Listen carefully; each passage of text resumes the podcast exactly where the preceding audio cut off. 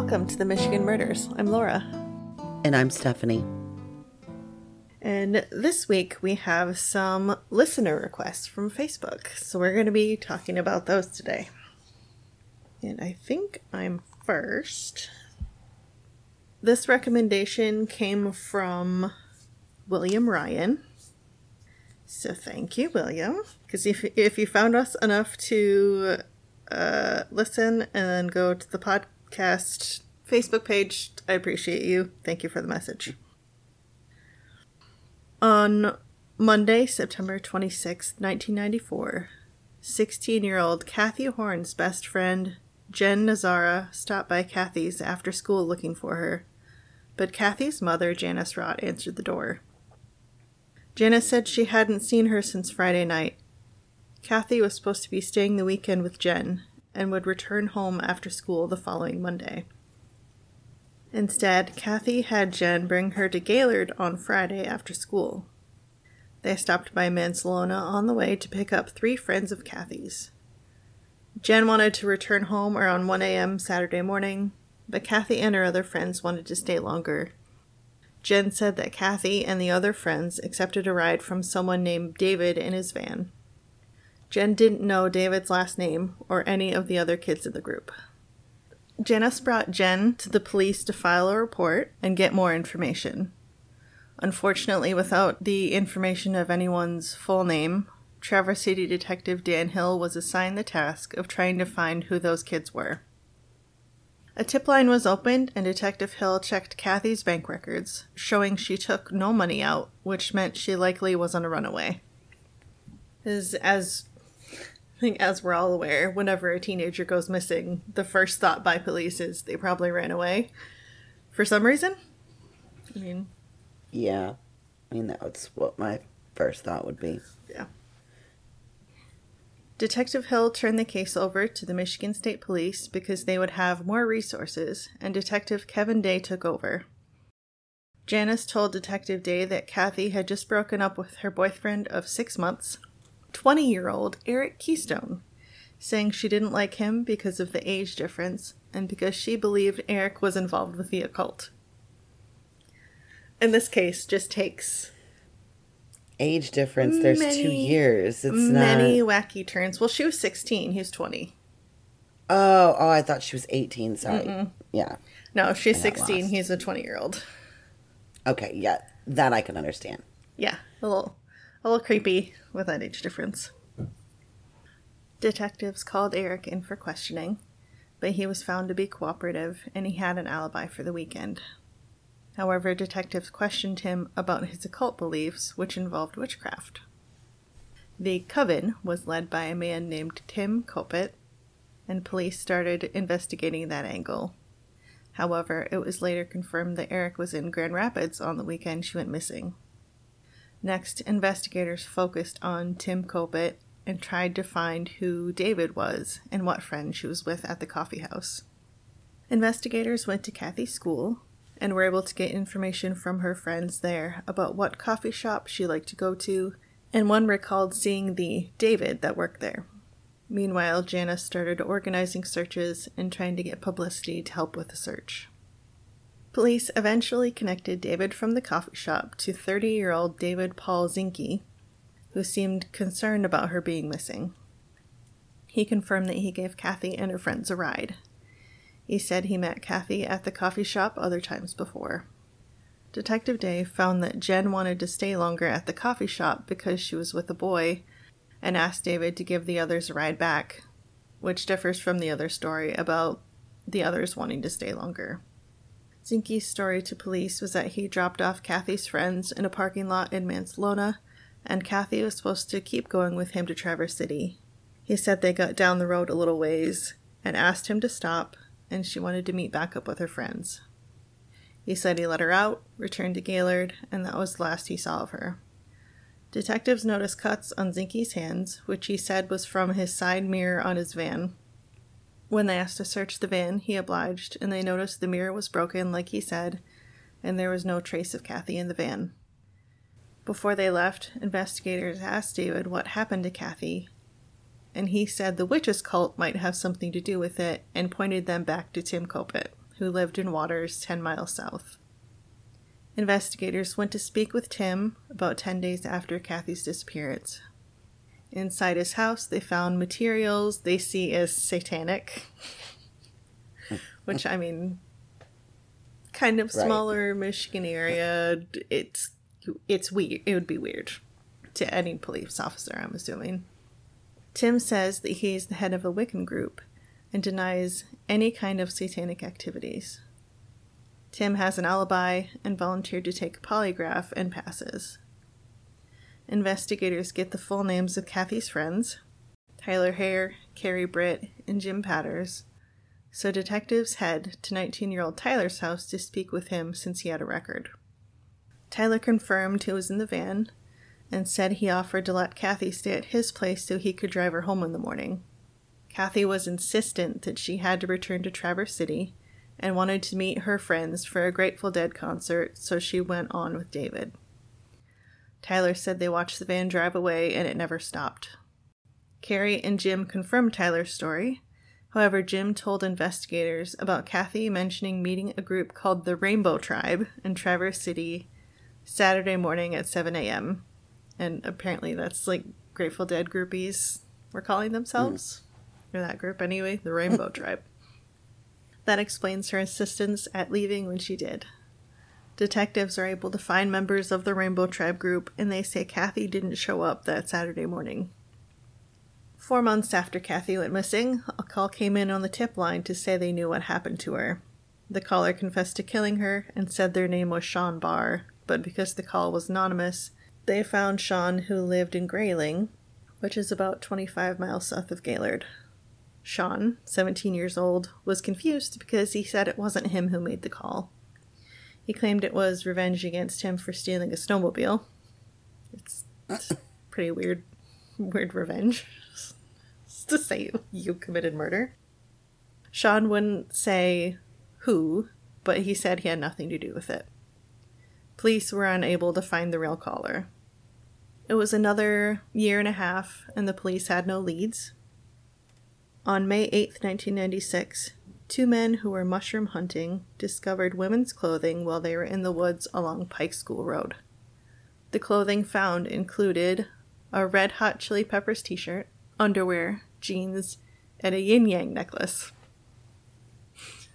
Do you remember when those were popular? Uh huh. I, I also had one of those. Uh, And a mood ring. Yeah.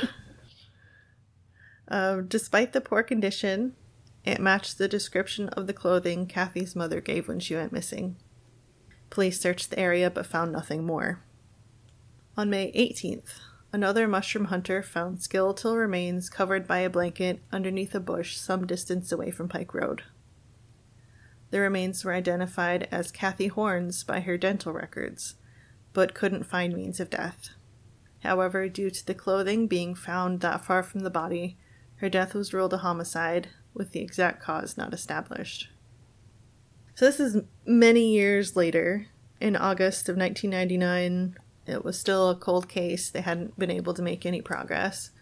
Uh, when a story was run in, the tra- in a Traverse City newspaper about her death.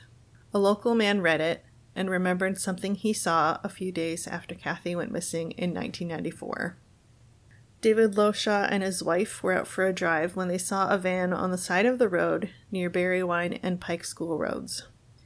The rear van doors were open, and a pale and grayish looking woman was propped up inside the van. They also observed a long haired, scruffy looking man behind the van digging with a shovel. Loshaw tried to call police on his cellular phone but could not get a signal. By the time Loshaw returned home, he forgot about the incident. When Loshaw saw the photograph of Horn in the newspaper, he recognized her face as that of the young woman he had seen in the van five years earlier. And that quote's from the uh, some of the court documents.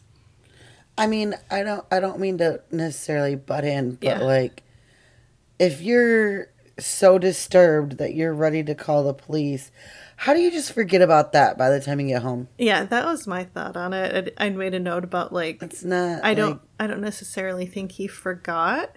I think that maybe the further away he got from it, he you know you'll do that thing where you doubt yourself and you're like should i should i call should i not did i actually see anything or was it nothing Right. and i think if you you give yourself that distance away from it like you're driving away maybe it takes you a while to get home by the time you get there you might think maybe i'm overreacting i probably don't need to call the police right. They're probably gone by now.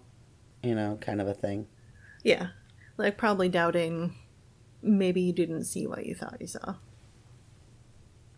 um, but the van Loshaw saw matched the vehicle of David Zinke, and the description matched David as well. At the time police went to look for him, he was already doing time for receiving stolen property. However, David still claimed he was innocent. Someone David worked with at the coffee shop said David used to throw his trash out illegally. Good guy. Around the area Kathy's clothes were found. Another employee remembered Kathy and her friends had left with David that night, and he returned about two hours after he left. And he was extremely quiet and had wrapped his fingers because they were bleeding. And that's where he previously told investigators he cut it on his mirror. In September 1994, Zinke was living with, and this is like way back before some extra information. Uh, Zinke was living with Teresa and Pat Kohler. Zinke told the Kohlers there was a 16 year old woman. Girl. That's a girl. it's not a woman. It's a child. 16 year old is a girl that he wanted to date and have sex with. Teresa tried to warn him off because of the girl's age. The day after Kathy Horn disappeared, on September 23rd, 1994, Zinke told a waiter in a Gaylord coffee shop that the girl he took to Traverse City changed their mind halfway there. The waiter later testified that Zinke seemed more quiet than normal and had a napkin covering the knuckles of his hand. He later told Teresa Kohler that he only drove Kathy halfway to Traverse City because she freaked out on him. Teresa treated the wounds on Zinke's hands, and he cleaned out his van and did his laundry. Teresa thought that was unusual because she'd never seen Zinke do those chores. Yeah. Okay, you've never seen him clean out his van or do laundry. and you and you couldn't bring this up sooner. Uh, some more information from the court document said an unclaimed notebook was also found in Zinke's abandoned van years after the disappearance that contained the definitions of the terms rape, need, want, and statutory. Police asked Zinke to accompany them to the scene, and he complied, and the police stated they hoped they would react to him being there. When they arrived, Zinke at first refused to look in the direction of where the clothing was found. And he wouldn't know not to look there unless he put something there. Because typically, Right. you're just going to look around, not like purposefully avoid an area. Right. The police asked him if he knew why the clothes were there, and he said there was nothing to say because they already had all the evidence. Zinke then demanded to be returned, saying that he wanted to contact an attorney, but the officers continued to drive around the scene for a period of time before leaving. Zinke did not make any further statement that was admitted into evidence after he stated he wanted to contact an attorney. During jury selection in this case, a juror informed the court that a few years before, Zinke allegedly stole a gun from a neighbor after becoming intoxicated and being disorderly. The juror stated he thought that Zinke was convicted of a robbery offense. The court excused the juror, and the jury indicated it could remain unbiased. On November 29th, 2001, a jury convicted Zinke of second degree murder after just four hours of deliberation, and he was sentenced to 35 to 52 and a half years imprisonment with credit for time served. He appealed to the State Court of Appeals in 2003. However, the, ca- the uh, case was affirmed, and an appeal is affirmed when the appellate court has determined that the lower court's decision was correct and made without error. The case was featured on the investigation discovery show Nightmare Next Door, uh, season 5, episode 10, titled Bewitching Hour. Um, or if you go to watch it on Amazon Prime Video, it's season 9, episode 10, for some reason. David has never said specifically how Kathy died, but her killer has been held accountable. And most of this information came from the Investigation Discovery show in the um, the appeal documents from 2003. Oh, goodness. Yeah, so that case kind of went all over the place. Yeah, definitely. Like dating a guy that's too old for you. There's some witchcraft in there. Yeah. Hmm. Yeah, definitely strange. Mine is on Egypt Covington. On June 22nd, 2017, 27 year old Egypt Covington was found dead with a gunshot wound to the head and bound with lights by a friend inside her home one Friday night. Covington was a local singer who had won Country Idol at Fraser's Pub in Ann Arbor. In the beginning, Van Buren Township Police believed that her death was not random and that she had been killed by someone she had known. In March of 2018, the Van Buren Police Department stated that they had believed that Kenneth Michalik, I believe, Egypt's ex boyfriend, was a person of interest in the case, that they wanted to speak to him about the circumstances surrounding her death. Now, I've been trying to sort through pages and pages of things written about Egypt and her case, and let me tell you, it's been difficult to find anything of actual substance. Um, I will say that what I did find out was that the family is now very much divided. The VBPD seems to be hiding something. What exactly? I'm not quite sure of currently. Egypt's mother and brother have been tirelessly trying to get information out of the B- VBPD, but it's like pulling teeth. And they're met with no help. Almost like the Van Buren Police Department's putting up walls, being disrespectful, unhelpful, just all around. Uh, yeah. Well, I mean, I guess the thing you can say about Kathy Horn is they forwarded on to the state police. Yeah, and I get more into that too. A, a little bit, I guess. They put in FAOI requests, and the search warrant that they ended up receiving from it, that was allegedly issued against Kenneth Michalik, is sketchy at best and downright forged at worst. Hmm. It's like the Van Buren Police Department was just like copy and pasted a signature, forged something, and just threw it at the family to get them to leave them alone. But when they were looking it over, things aren't adding up to what we've been told and what we've seen on a, on a different one. Why aren't the names at what's going on? And then they're being ignored. It's it's quite insane. Township Supervisor Kevin McNamara declined multiple requests that were asking for him to hand Egypt's case over to the state police Oh, wow. because he was in charge of her case. He, in his opinion, he said who and who could not work on this case, and he wasn't doing it. And this ended up being a cold case, and nothing was being done. Apparently, Egypt's father was a host for the township supervisor's recent birthday party, hmm. which is part of the reason that the family is so divided. So while one half of the family continues to look for answers, like the mother, Egypt's mother and brother, the other half, like Egypt's father, is seemingly rubbing elbows with a person who refuses to work the case properly or hand it over to the authorities that will. Wow. Yeah. It's like, what in the hell is going on? Yeah. Um, since this has all started year, uh, years later, three people have now been charged in connection to Egypt's death Shane Lamar Evans, Timothy Eugene Moore, and Shandon Ray Groom. As I had said before earlier in the investigation, police had believed that Egypt had been had known her killer, but court testimony revealed that that was completely untrue. According to the testimony, Egypt's duplex neighbor kept weed in his home. His home had been burglarized prior to her death, and weed, weed had been stolen.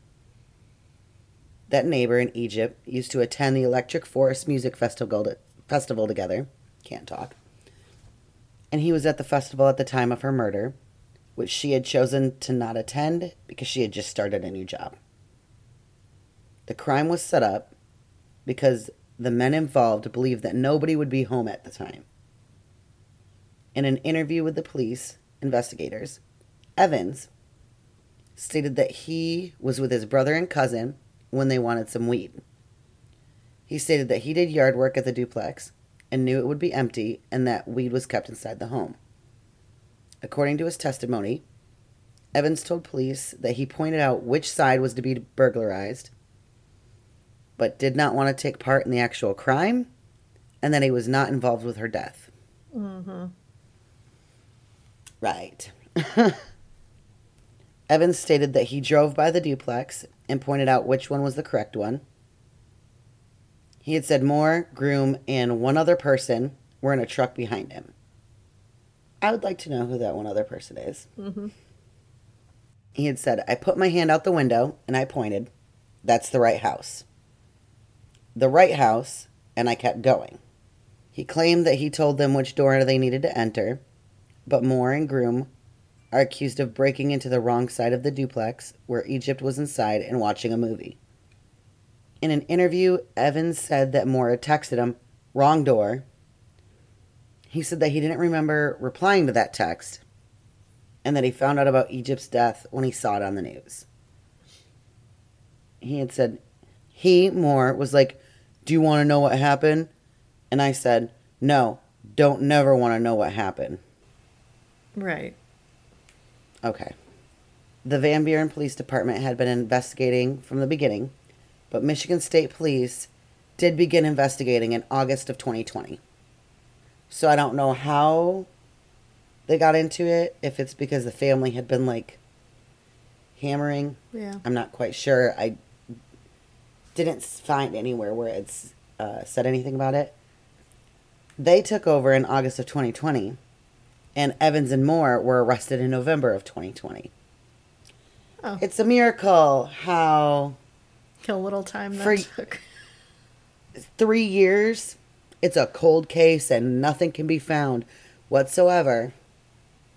And then in three months, when the state police take over, all of a sudden there's people handcuffed. Yeah. It's like, And don't speaks to incompetence, yeah. yeah. Um, and then, and that's more than three years after Egypt's murder. And Groom was arrested in December of 2020. So shortly after, by the end of the year, they were all in, in handcuffs. Cell phone records and GPS locations were used to place Evans, Moore, and Groom at the scene. Prosecutors also said that the men stole Egypt's cell phone, which had pinged to the same location that their phones pinged to before they threw it away.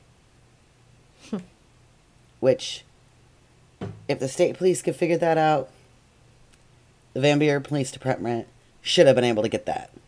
Yeah.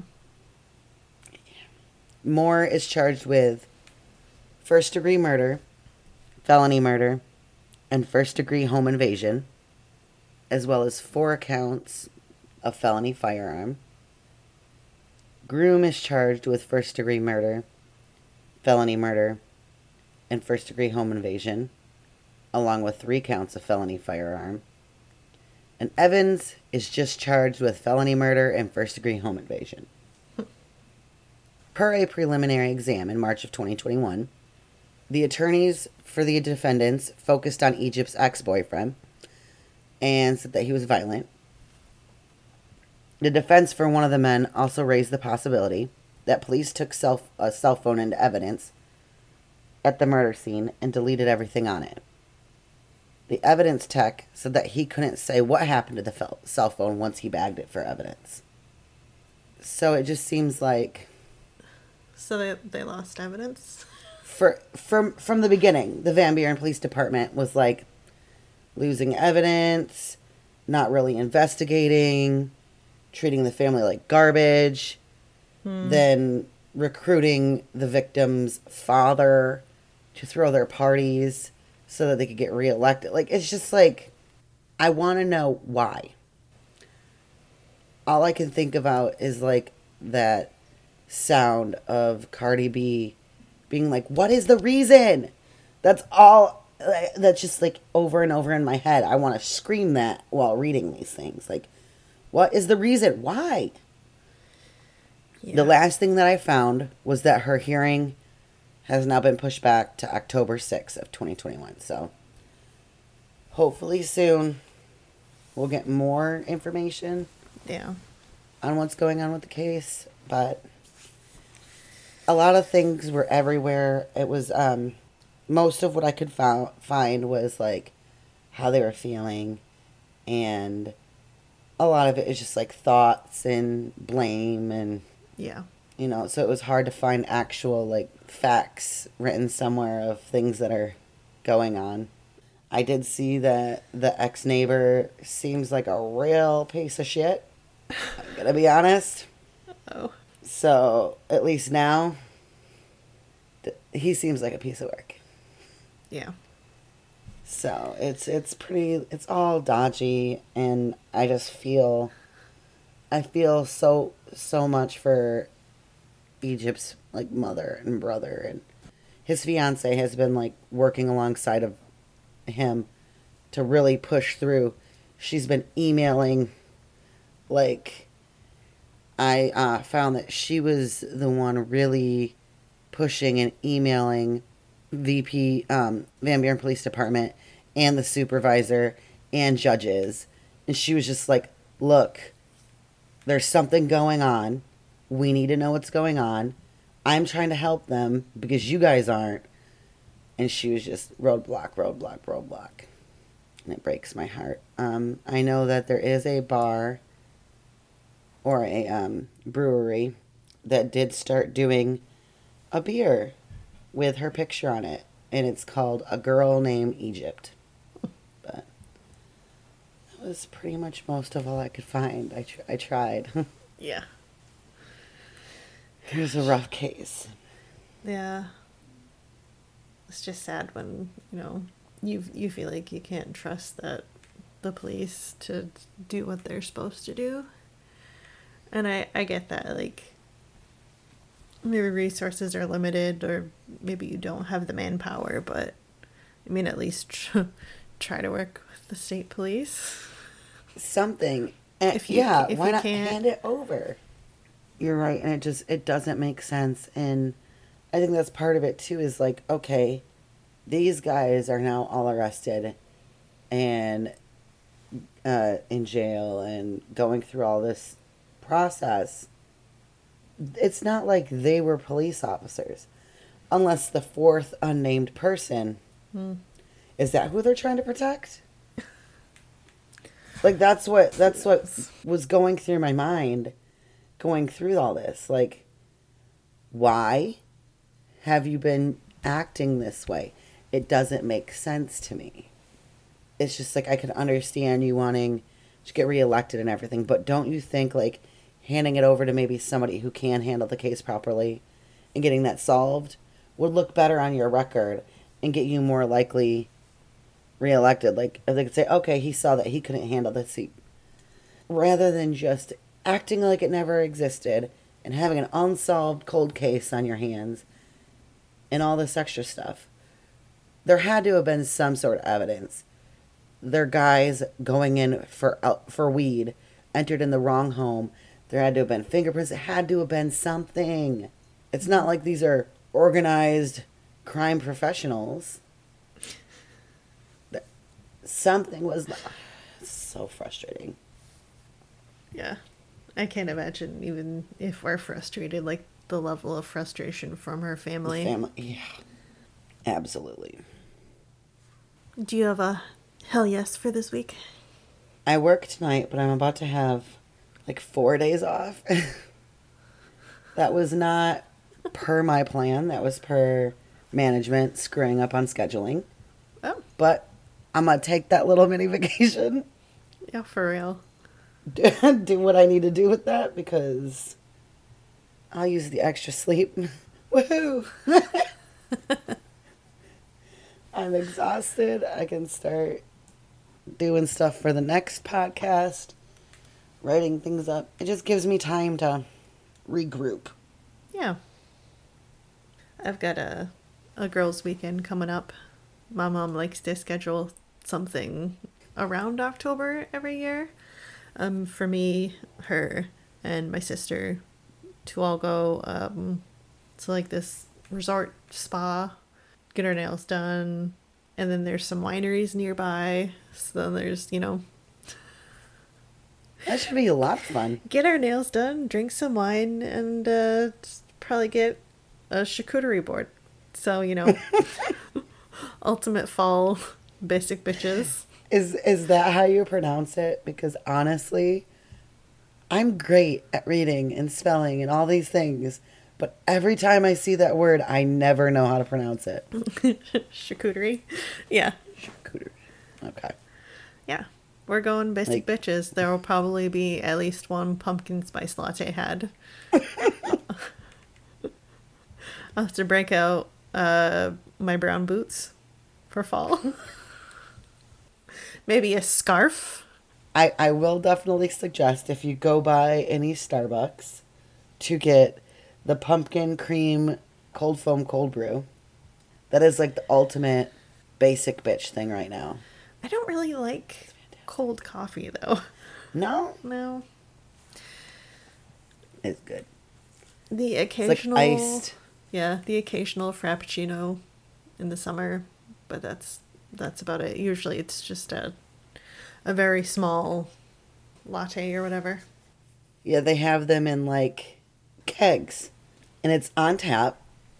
It's weird, and they just they put the like the flavoring in it, and then they use just the regular cold brew, and then they make the cold foam. Like they do the cream, and then the the pumpkin flavoring and spice or whatever. Yeah. For the cold foam, foam is that up. is that something they have to shake up to be cold They foam? put it they put it in the blender thing, Oh, and it goes from the, the cream to like a foam. Oh, in a matter of seconds. And just put that on top, and then it mixes. It's yummy. totally basic bitch moment. I'll, I'll probably just do my usual basic bitch uh PSO. pumpkin spice latte. Yeah. Oh yeah. I get like one a year. and that's about my limit. I don't like pumpkin that much where I want it often. See, I'm just I'm just a total slut for cold brews. I, I, I will admit it. I'm a total hoe for it. And, like, so f- during the fall, it's always the pumpkin. But when, like, winter, Christmas time comes along, they have the Irish cream cold brew. And it is far superior really? than the pumpkin. Oh, yeah. Okay. Oh, I gotta tell you something good to get this time of year. if you live near a cheesecake factory, they have something called a pumpkin pecan cheesecake, which the bottom layer is pecan pie and the top layer is pumpkin cheesecake. And you put them together and it tastes like the best two dessert pies at Thanksgiving kind of put together in one. Highly recommend. The closest cheesecake factory is 50 miles from me. I think We have so many things. over hundred. So many things. Like 10 Walmarts in a close vicinity. And you can't get me one friggin' cheesecake factory? I've never been there. I've wanted to go so bad. that I've compared their menu to being like the equivalent of War and Peace. it's a novel. It's a novel of a menu, and it's ridiculous. Like just the cheesecake options. Like mm. how how big is your kitchen? How many stations do you have to have this variety of food? that much is not necessary. And you walk into it and the ceilings are super high and there's like columns and shit for some reason. And I'm like, I don't understand. No, and the good thing about fall is that means it's the correct season for me to start making my pumpkin cheesecake. Oh, I do love pumpkin cheesecake. And it's so good. And my mom gets so mad that I only make it one time a year. She's so salty about it. She's like, "You need to make it more." I'm like, "I'm sorry, but pumpkin in summer just doesn't. That doesn't hit hit right for me. No. Like you gotta wait for Thanksgiving, Yeah, that's a Thanksgiving dessert. and that's when that's when that's when you get it." And she's like, she gets so salty about it because she loves it so much. Like, I'm sorry, mother. I don't make the rules. It's just life. Didn't you say they also have for Thanksgiving down there? They'll also do like mac and cheese and stuff. Mm-hmm. I need to. Yeah. I need to bring that up north. Cause I want some mac Like and cheese with my baked, ma- baked mac and cheese and yeah. stuff. Mm-hmm. I Might have to add that to the menu this year. Though my brother-in-law is glu- gluten free, so Mm. uh, sorry to him. I'm probably not gonna buy gluten free pasta. Yeah. Like here, I made you a tiny one out of chickpea pasta. Enjoy this mushy mess. No. Oh goodness. I think that's it for us today. Thank you for listening. Yes. Thank you. Be safe out there and watch out for the crazies. Bye. Bye. Thank you for listening to this week's episode. The music titled Teller of the Tales was provided by Kevin MacLeod and can be found at incompetech.filmmusic.io.